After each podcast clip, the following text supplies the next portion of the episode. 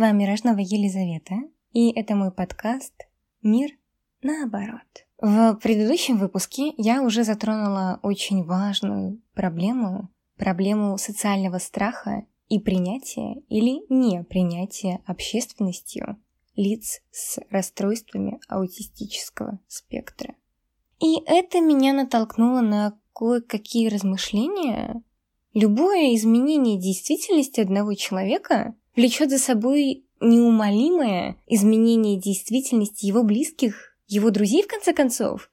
И это касается абсолютно любого события, абсолютно всего на свете там, абсолютно любой ситуации и абсолютно любого кейса. Ну, например, вы получили повышение.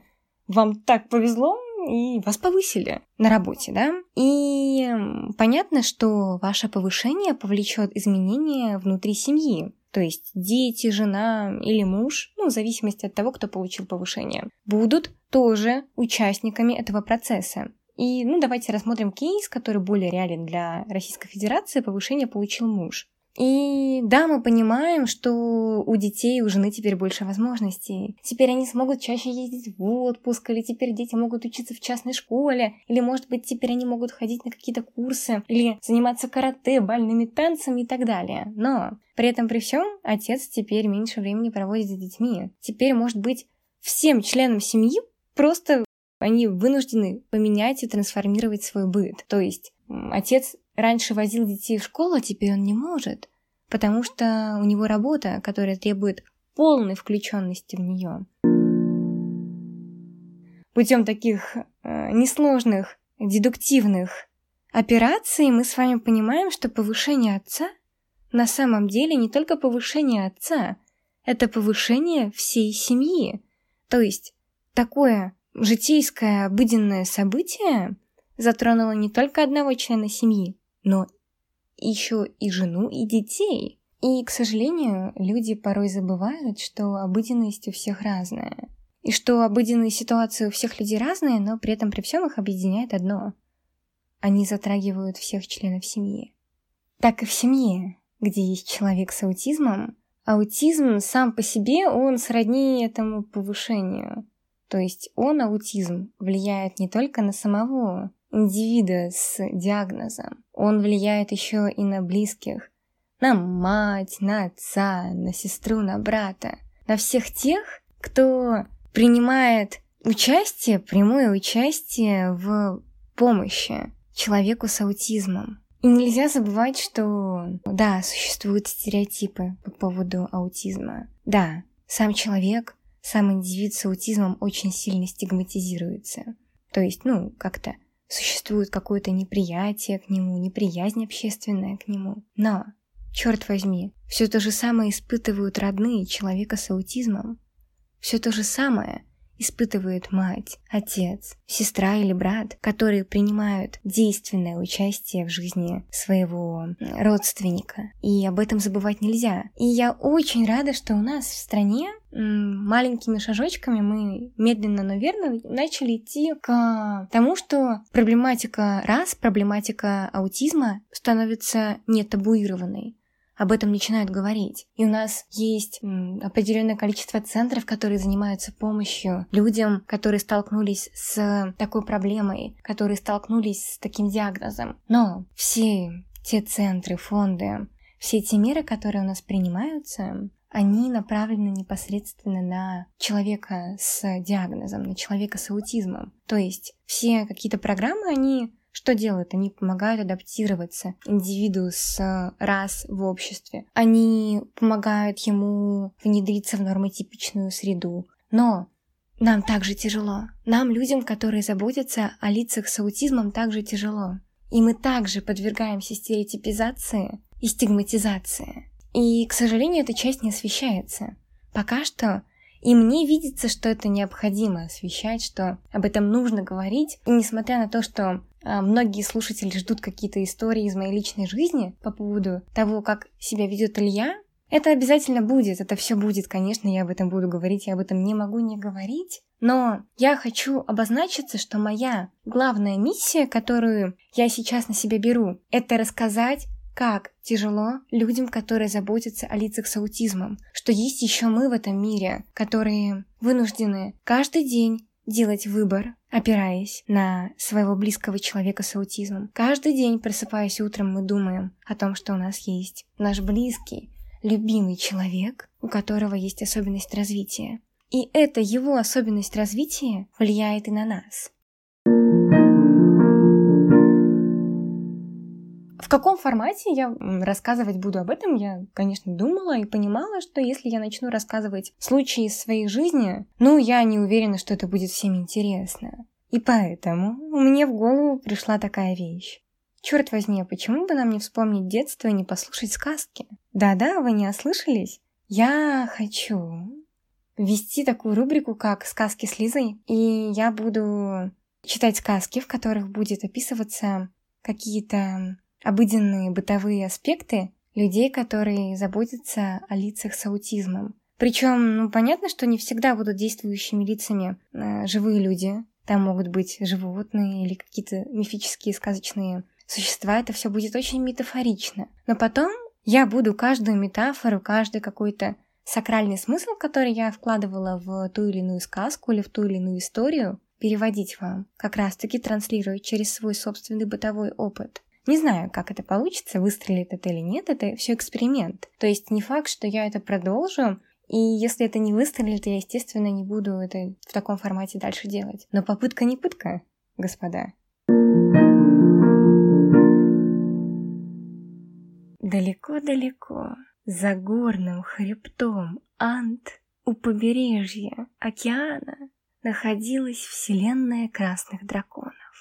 Драконы имели свою империю, города, коммуны, производство и даже рынок сбыта. Впрочем, они были так же развиты, как и мы сегодня с вами. И вот в одной из таких цивилизованных семи красных драконов случилось пополнение. Родился обычный, маленький, визуально, психически и физически совершенно здоровый розовый дракончик. Надо бы сказать, что все новорожденные драконы розовые, а вот с возрастом, набираясь социального опыта, они уже краснеют. Кто-то больше, кто-то меньше, но все же они приобретают красный окрас. Дракончик, наш новорожденный, как и полагается, первые два года жизни пробыл розовым, а потом Вместо того, чтобы краснеть, начал приобретать холодный синий окрас. Так еще к трем годам Пламя он так и не научился выпускать. Все малыши, ровесники на детской площадке, как и полагается, трехлетнему возрасту, пускали пламя. Редко, несуразно, но пускали, так еще и все вместе играли. А наш синий малыш сторонился всех и находил совершенно необычные занятия для себя. Например, он любил считать травинки.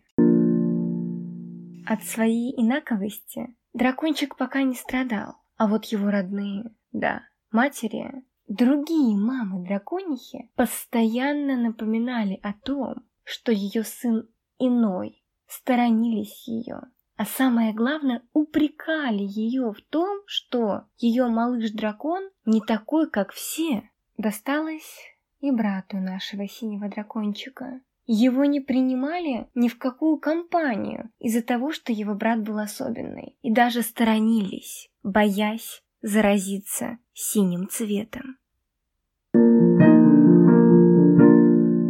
Какова же мораль этой сказки, этого введения в будущую сказку историю, спросите вы? Все очень просто. Во-первых, Нужно понимать, что аутизм – это такой диагноз, который не имеет явных внешних проявлений, особенно в детском возрасте. И до двух-четырех лет совершенно нельзя, ну, точнее, практически нельзя понять, что у ребенка аутизм. И только после трех-четырех лет можно поставить диагноз и понять, что малыш с особенностями развития. И вот до этого возраста ни одна мать, ни один отец, ни одна сестра, ни один брат и ни один специалист, к сожалению, не способен точно сказать, есть ли у ребенка аутизм. или нет. И по поводу синего цвета.